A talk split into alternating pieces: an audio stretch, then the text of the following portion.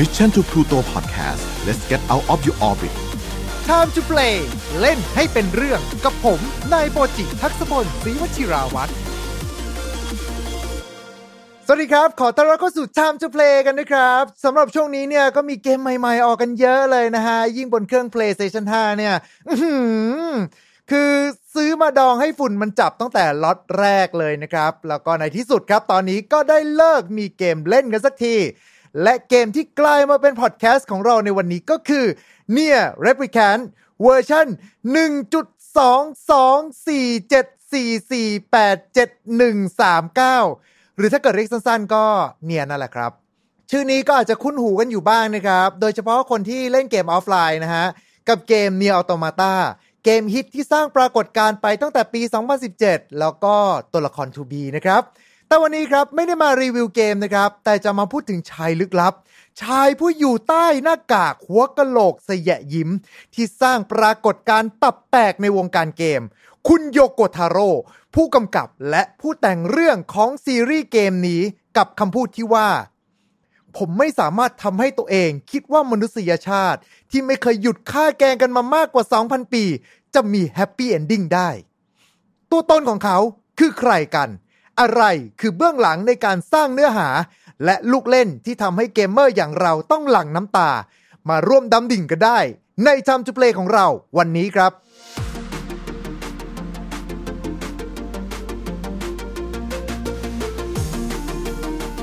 ถ้าเกิดว่าเราพูดถึงผู้กำกับเกมนะฮะ หลายคนก็คงจะมีภาพลักษณ์ของผู้กำกับเกมที่ดูนิ่งๆ เก่าๆ แบบฮิเดโอะโคจิมะหรือว่าจะดูยิ้มแย้มแจ่มใสแบบผู้สร้างมาริโออย่างคุณชิเงรุมิยาโมโตะไปจนถึงน่ารักสดใสแบบน้องจอย เอ้ย คุณเจมส์จากไทม์ไลน์นะครับทุกคนล้วนแล้วแต่เป็นภาพลักษณ์แล้วก็เป็นหน้าเป็นตาที่ดีให้กับบริษัทที่ตัวเองสังกัดอยู่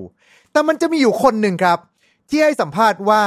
ต่อให้เกมมันขายดีขึ้นน่ะ ผมอะก็ไม่ได้ตังค์เยอะขึ้นหรอก ไปจนถึงด่าว่า Fuck Square Enix ใน trailer โปรโมทเกม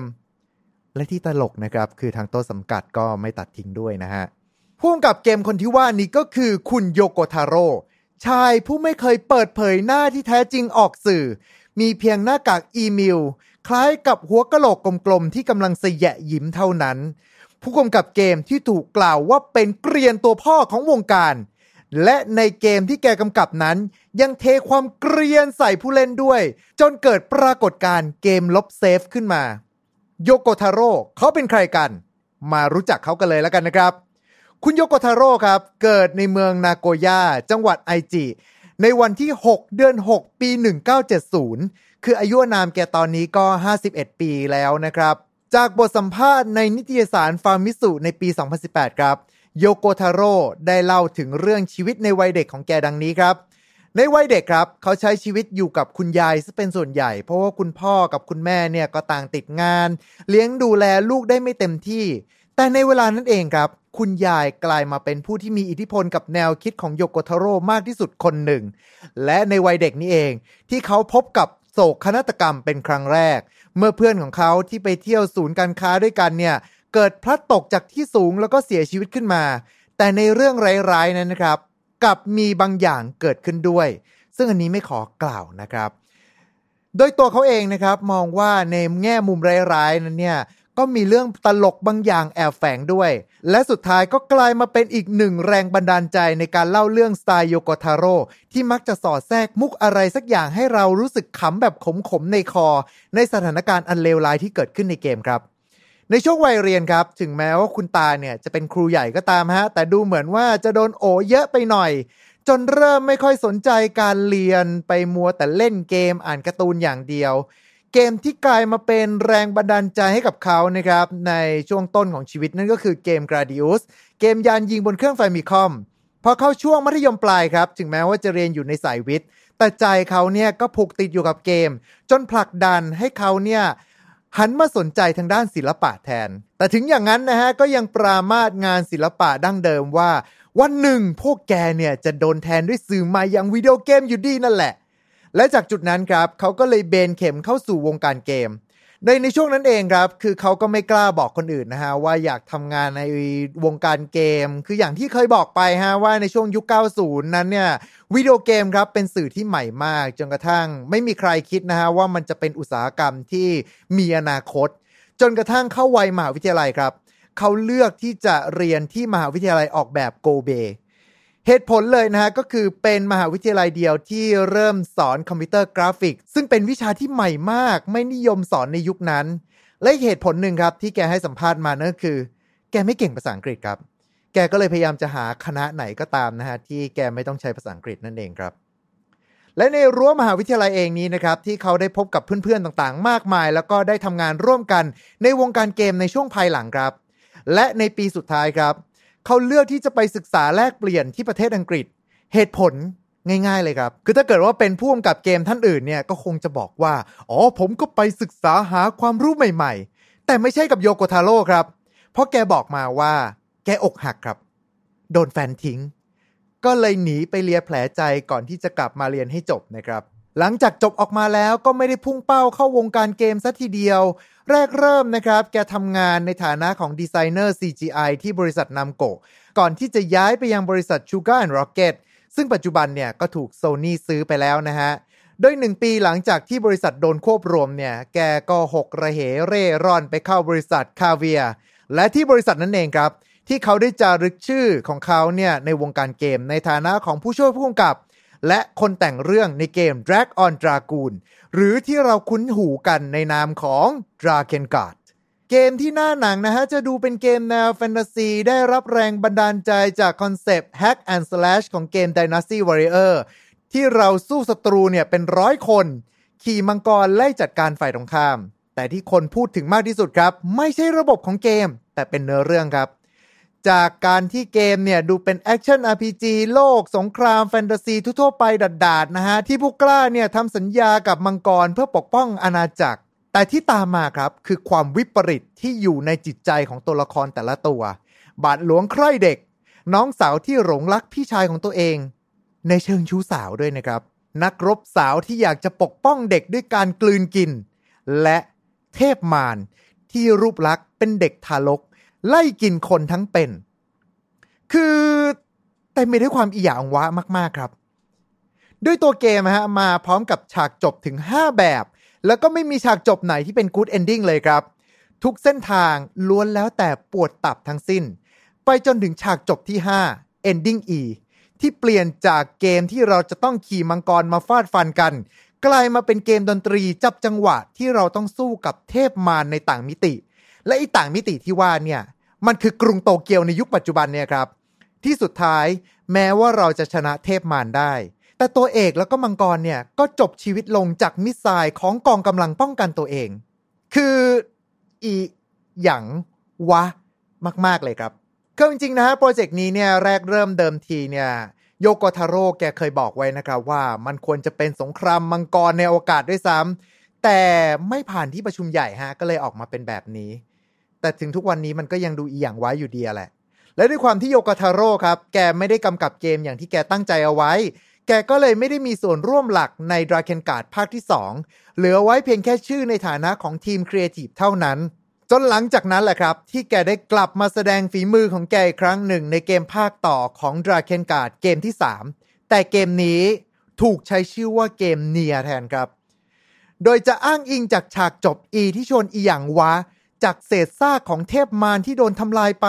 กลายมาเป็นโรคระบาดข้ามมิติ ที่ทำให้มนุษยชาติถึงกับสูญสิ้น ต้องแยกกายละเอียดออกจากกายหยาบ และบรรจุเอาไว้ในหุ่น Android ที่สร้างขึ้นมา แต่แล้วหุ่นเหล่านี้ก็เริ่มที่จะมีจิตวิญญาณเป็นของตัวเอง ในขณะที่กายละเอียดของมนุษย์กลับหนีไม่พ้นจากชะตากรรมของโรคระบาดประหลาดนั้น กลายมาเป็นเรื่องราวชวนอีหยังไว้อีกครั้งหนึ่งครับ ตัวเกมถูกแบ่งออกมาเป็น 2 เวอร์ชันในญี่ปุ่น โดยบนเครื่อง PlayStation 3 เนี่ย จะถูกเรียกว่าเกม Near Replicant และบนเครื่อง Xbox 360 จะถูกเรียกว่า Near g e s t u r โดยตัวเอกภาค Replicant ตัวเอกจะเป็นพี่ชายหน้าละอ่อน ที่พยายามจะหาวิธีรักษาน้องสาวจากโรคระบาด ส่วนภาค g e s t u r ตัวเอกจะเป็นป้าป๋าสุดล่ำที่พยายามจะหาวิธีรักษาลูกสาวจากโรคระบาด ในตลาดทั้งโลกที่เหลือนะครับ ก็จะเอาผ้าเกรสโตเนี่ยมาตัดเลยแค่เนียเฉยๆ แล้วก็วางจำหน่ายครับทำให้ถ้าเกิดว่าเราเข้าไปดูใน YouTube เนี่ยเกมภาคเก่าบนเครื่อง Play 3 เนี่ย ถ้าเกิดว่าเป็น sub ภาษาอังกฤษก็จะเป็นป๊ะป๋าทั้งนั้นเลยนะครับ ซึ่งในจุดนี้เองครับก็จะเป็นการกัดจิกเทรนในยุคสมัยนั้นนะครับในยุคประมาณ 80 แล้วก็ 90 ที่ปกญี่ปุ่นเนี่ยมักจะวาดเป็นมังงะ เป็นการ์ตูนญี่ปุ่นไป แต่พอไปอยู่ที่อเมริกาเนี่ยก็จะต้องดัดแปลงตัวละครเนี่ยให้กลายมาเป็นตัวละครแบบล่ำๆจนผิดจริตแทนนะครับอย่างซีรีส์ Rockman ที่เปลี่ยนไปเป็นเมกาแมนเนี่ยเห็นได้อย่างชัดเจนเลยนะฮะ ว่าปกญี่ปุ่นเนี่ย ก็จะออกมาเป็นมังงะใส ๆ แต่พอเป็นปกฝรั่งเนี่ย นี่เราเล่นเกมเดียวกันอยู่เปล่าวะ โดยจุดขายของเกมนี้ภายใต้การกำกับดูแลของโยกาทาโร่เนี่ย ก็เลยกลายมาเป็นส่วนของเนื้อเรื่องเหมือนเดิมครับ มีทั้งการสอดแทรกการกัดจิกเนื้อหาเกมแฟนตาซีเกมอื่น แล้วก็เนื้อเรื่องชวนปวดตับการเล่นหลาย ๆ รอบ เพื่อปลดล็อกฉากจบที่แท้จริง ซึ่งการเล่นแต่ละรอบเนี่ยก็จะแทรกความนึกคิดของตัวละครฝั่งศัตรูเข้าไปทำให้เราเข้าใจมากยิ่งขึ้น ไปจนถึงทำให้ตัวเราเองเนี่ยรู้สึกเกลียดการตัดสินใจของตัวละครในการเล่นรอบแรก ๆ ขึ้นมาเลยละครับ แล้วก็ฉากจบดีเป็นฉากจบที่ถูกกล่าวขานมากที่สุด แล้วก็กลายมาเป็นตำนาน นั่นก็คือการที่ผู้เล่นเนี่ยจะต้องละทิ้งตัวตนเพื่อช่วยเหลือผู้อื่น คือถ้าเกิดว่าพูดถึงในเกมอื่นเนี่ยก็คงจะแบบประมาณว่า เออฉากจบแบบ พระเอกก็หายไปอะไรประมาณนี้หรือว่าฉากจบที่พระเอกตายใช่ไหมล่ะครับ แต่สำหรับเกมนี้ไม่ครับ เพราะว่าฉากจบเกมนี้ การละทิ้งตัวตน คือผู้เล่นจะต้องลบ save ของตัวเองนะครับ จะ save ไว้กี่สล็อตก็ต้องลบทั้งหมดเลยนะฮะ เวลาที่เล่นมา item ต่างๆ ที่สั่งสม หายเกลี้ยง เพื่อปลดล็อกฉากจบสุดท้ายครับ แปลว่าถ้าเกิดเราจะไปรับชมฉากจบสุดท้ายครั้งหนึ่งเนี่ย คือต้องเริ่มเล่นใหม่ 4 รอบเลยนะฮะ เว้นแต่ว่าเราจะ backup save ไว้ที่อื่นนะครับ และก็นั่นแหละฮะ ก็คือทำให้ชื่อของโยโกทาโร่เนี่ย กลายมาเป็นที่รู้จักในกลุ่มคนเล่นเกม กับตำนานเกมลบ save โดยโยโกทาโร่ครับเคยให้สัมภาษณ์ว่าเหตุผลที่เขาออกแบบให้ฉากจบสุดท้าย คือการลบ save เนี่ย มันมาจากตอนที่เขายังเด็กครับ คือ เขาทำ save หายครับ ดังนั้นเนี่ย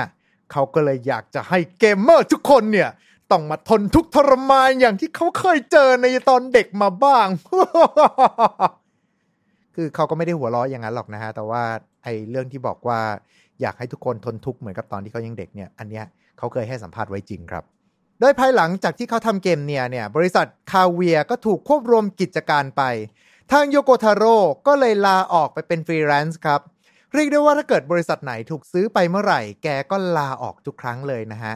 และในยุคนี้เองครับ แกแทบจะหายไปจากวงการเกมกันเลยทีเดียว โดยตัวแกเนี่ยก็ไปรับ job ฟรีแลนซ์ทำเกมให้กับค่ายต่างๆ ซึ่งส่วนใหญ่ถ้าเกิดว่าไม่ใช่ออนไลน์เกม ก็เป็นเกมมือถือนะฮะ จนกระทั่งมันมีโปรเจกต์ปลุกผีเกม Dragon Guard ขึ้นมา ที่ทำให้แกเนี่ยได้กลับไปคุมบังเหียนอีกครั้งหนึ่งกับเกมภาคที่ 3 ซึ่งเนื้อเรื่องยังคงความดาร์กไว้อย่างจัดเต็ม กับการตั้งคำถามด้านศีลธรรม จริยธรรม และเนื้อหาทางด้านเพศ ที่ดูจะเน้นย้ำเป็นพิเศษ คือไม่ใช่จะวู้ฮูกันให้เห็นนะฮะ แต่ว่าจะเป็นการตั้งประเด็นจากเรื่องเพศเนี่ยแหละครับ เรื่องราวเนี่ยจะเป็นยุคก่อนโลกของเกมดราเคนขาดภาคแรก ที่เทพีแห่งเสียงเพลงเนี่ยนำพามาซึ่งความสงบสุขแด่มวลมนุษยชาติ แต่แล้วก็มีสตรีนางหนึ่งออกมาต่อกรกับเทพีทั้ง5ที่ช่วยโลกใบนี้เอาไว้ สตรีนางนั้นคือซีโร่ผู้เป็นร่างต้นของเทพีแห่งเสียงเพลงนั้น การเดินทางเพื่อล้างแค้นได้มาถึงแล้ว ซึ่งตามสไตล์ครับฉากจบทั้ง 5 แบบของเกมนี้เนี่ย ก็ไม่มีฉากจบไหนเป็นฉากจบดีสักอันเลยนะฮะ ออกแนวอุ่นตับกันทุก route กันเลยทีเดียว และหลังจากนั้นครับโยโกทาโร่ก็กลับมาเป็นฟรีแลนซ์อีกครั้งหนึ่ง แล้วก็เปิดบริษัทของตัวเองที่มีชื่อว่า Bukkoro โดยร่วมกับมิตรสหายที่ร่วมแต่งเนื้อเรื่องกันมาตั้งแต่ Drakengard ภาคแรก แล้วก็ภรรยาของเขาครับ ที่เป็นคนวาดเกมซีรีส์ไทโกะครับ ครับเจ้ากลองน่ารักน่ารักนั่นแหละครับ คือไม่น่าเชื่อนะฮะว่าศิลปินที่สรรสร้างอะไรน่ารักน่ารักออกมาแบบนั้นเนี่ย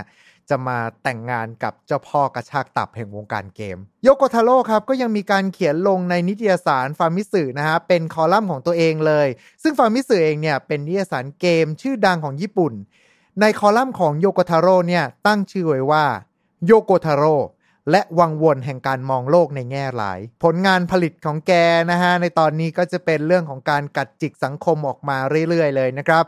และด้วยความที่แกเนี่ยไม่ชอบออกสื่อครับ คือไม่ชอบถูกสัมภาษณ์ แกมองว่าการถูกสัมภาษณ์เนี่ยเป็นเรื่องไร้สาระ แกก็เลยเลือกที่จะสวมหน้ากากอีเมลซึ่งเป็นตัวละครจากเกมเนียมาตลอด รวมไปถึงใบหน้าออกสื่ออย่างเป็นทางการเนี่ย ก็จะไม่ค่อยมีใครนะฮะได้เห็นหน้าของแกเต็มๆสักเท่าไหร่ จะเป็นหัวอีเมลเนี่ยตลอดเลยนะครับ และสุดท้ายครับ เจ้าหน้ากากอีเมลเนี่ยแหละก็เลยกลายมาเป็นสัญญลักษณ์ประจำตัวของพี่แกเอง ถึงแม้ว่าปากบอกว่าจะตกงานอยู่ก็ตาม แต่เอาจริงๆแล้วครับทาง Square Enix ซึ่งเป็นบริษัทผู้จัดจำหน่ายเนียแล้วก็ Dragon Guard เนี่ย ก็เล็งเห็นถึงความสำคัญของซีรีส์นี้ คือถึงแม้ว่ายอดขายจะไม่ได้ดีอะไร แต่ว่าเกิดกลุ่มเกมเมอร์ที่ศรัทธาในงานของโยโกทาโร่อยู่ครับ ในปี 2014 1 ปีหลังจากที่ Dragon Guard วางจำหน่าย ก็เข้าสู่เกมต่อไป ซึ่งจะเป็นภาคต่อของซีรีส์นี้ โดยโยโกทาโร่บอกว่าเริ่มแรกเดิมทีเนี่ย ผมอยากให้เป็นเกมแนวทำฟาร์มแบบฟาร์มวิวไม่ก็ Harvest Moon คือไม่แน่ใจนะฮะว่าแกกวนตีน หรือแกกวนตีนนะครับ แต่สุดท้ายเนี่ยก็เข็นออกมากลายมาเป็นเกมที่มีชื่อว่า Nier Automata จากจุดอ่อนเดิมครับ ที่คนมักจะบอกว่า คือเกมของโยโกทาโร่เนี่ยเนื้อเรื่องดีมาก แต่ gameplay เนี่ยไม่ค่อยดีอะ ไม่ค่อย work อะ งานนี้ครับก็เลยได้ทีม PlatinumGames ซึ่งขึ้นชื่องานด้าน action มาเป็นผู้กำกับดูแล gameplay ให้ รวมไปถึงตัวละครครับ ที่กลายมาเป็นไอคอนประจำวงการเกม แล้วก็ได้รับความนิยมมากที่สุดในรอบทศวรรษอย่าง 2B และบันท้ายของนาง เลยทำให้การกลับมาของซีรีส์นี้กลายมาเป็นเกมฮิตติดลมบนประจำปี 2017 ทั้งยอดขายแล้วก็บทวิจารณ์ เนื้อเรื่องของโลกที่ต่อจากเกมเนียหลังจากผ่านไปเป็นพันๆปีเหล่ามนุษยชาติต่างหลีกภัยไปอยู่บนดวงจันทร์ แล้วโลกก็พบกับภัยใหม่ นั่นก็คือเหล่ามนุษย์ต่างดาวที่บุกโลกด้วยการสร้างกองทัพขุนยนต์ออกมาต่อสู้ ฝ่ายมนุษย์ก็ส่งเหล่าแอนดรอยออกมาเข้าห้ามหันกัน จนเกิดมาเป็นสงครามที่ยืดเยื้อนับพันปี กองกำลังพิเศษ โยฮาถูกส่งมาเพื่อสืบหาข้อมูล และเข้าร่วมสงครามระหว่างจักรกลต่างดาว และแอนดรอยของมนุษยชาติ โดยหารู้ไหมว่า ความจริงทั้งหมดนั้น คือเรื่องหลอกลวง โดยตัวเกมครับ อิงจากฉากจบ E หรือว่าฉากจบที่ 5 ของเนีย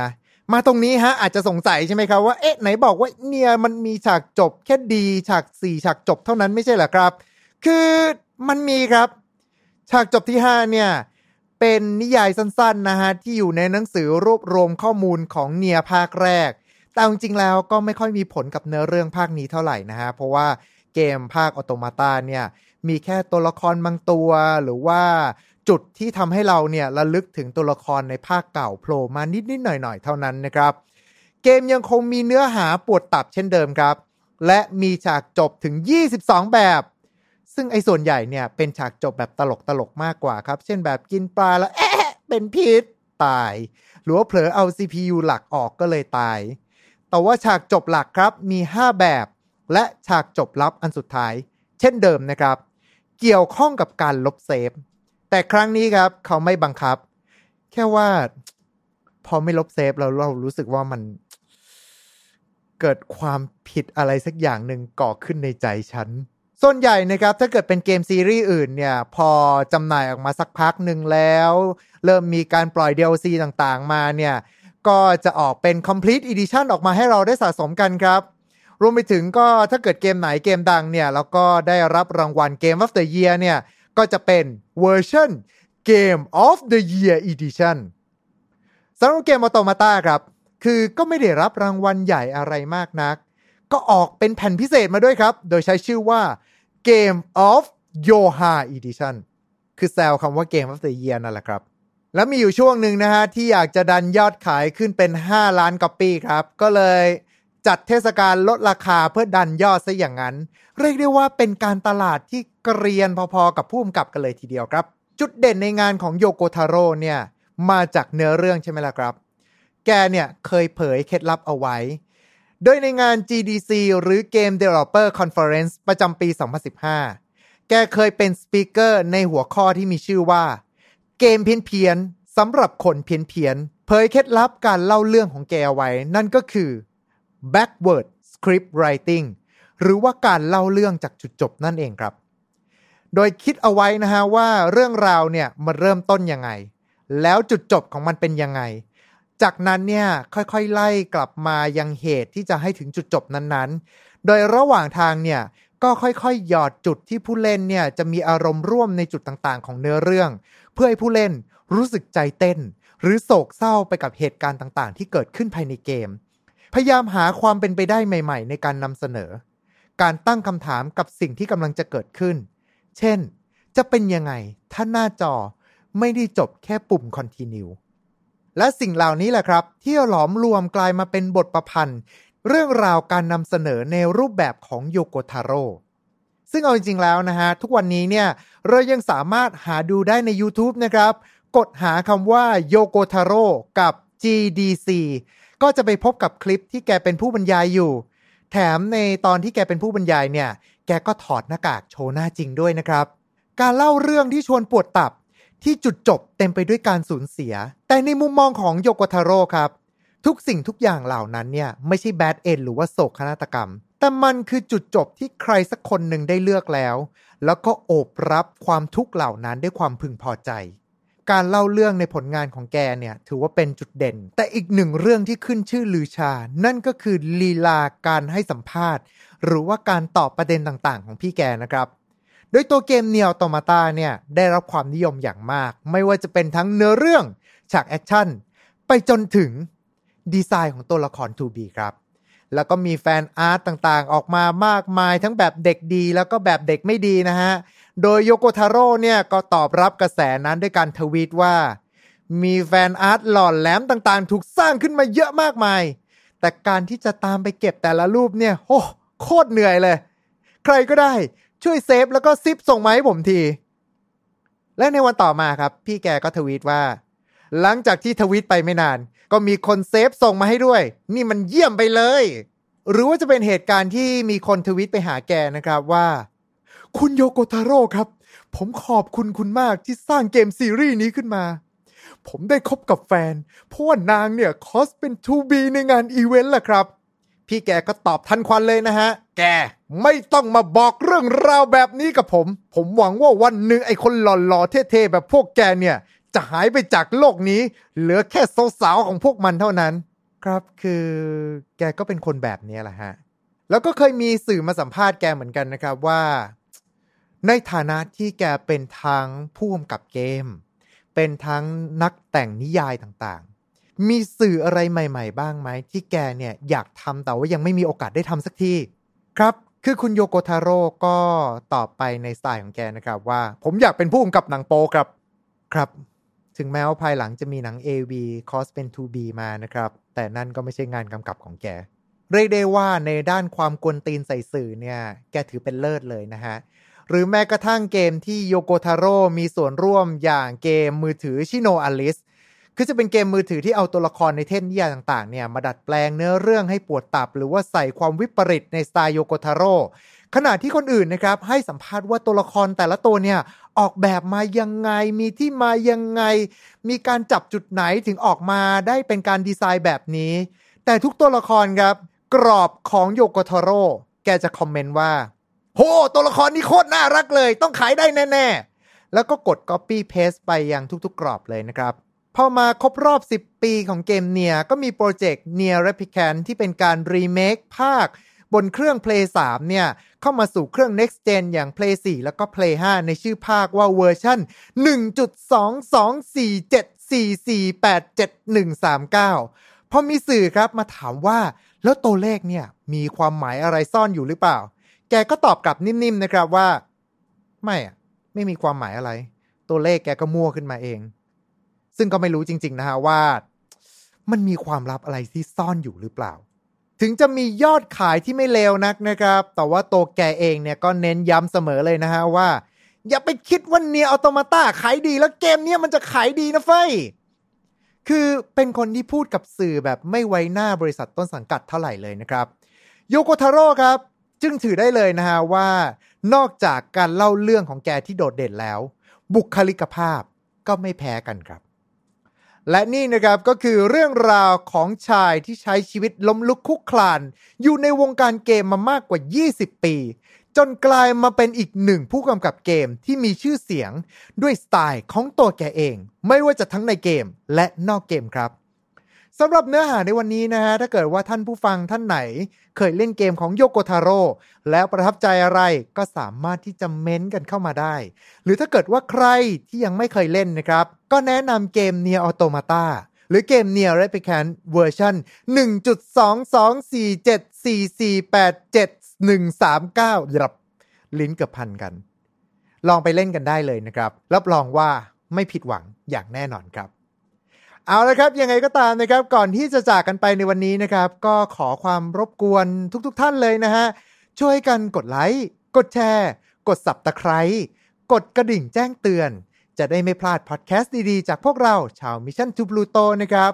และยังไงก็ตามเอาไว้เจอกันใหม่โอกาสหน้าสำหรับวันนี้ขอบคุณแล้วก็ สวัสดีครับ Mission to Pluto Podcast let's get out of your orbit Time to play เล่นให้เป็นเรื่อง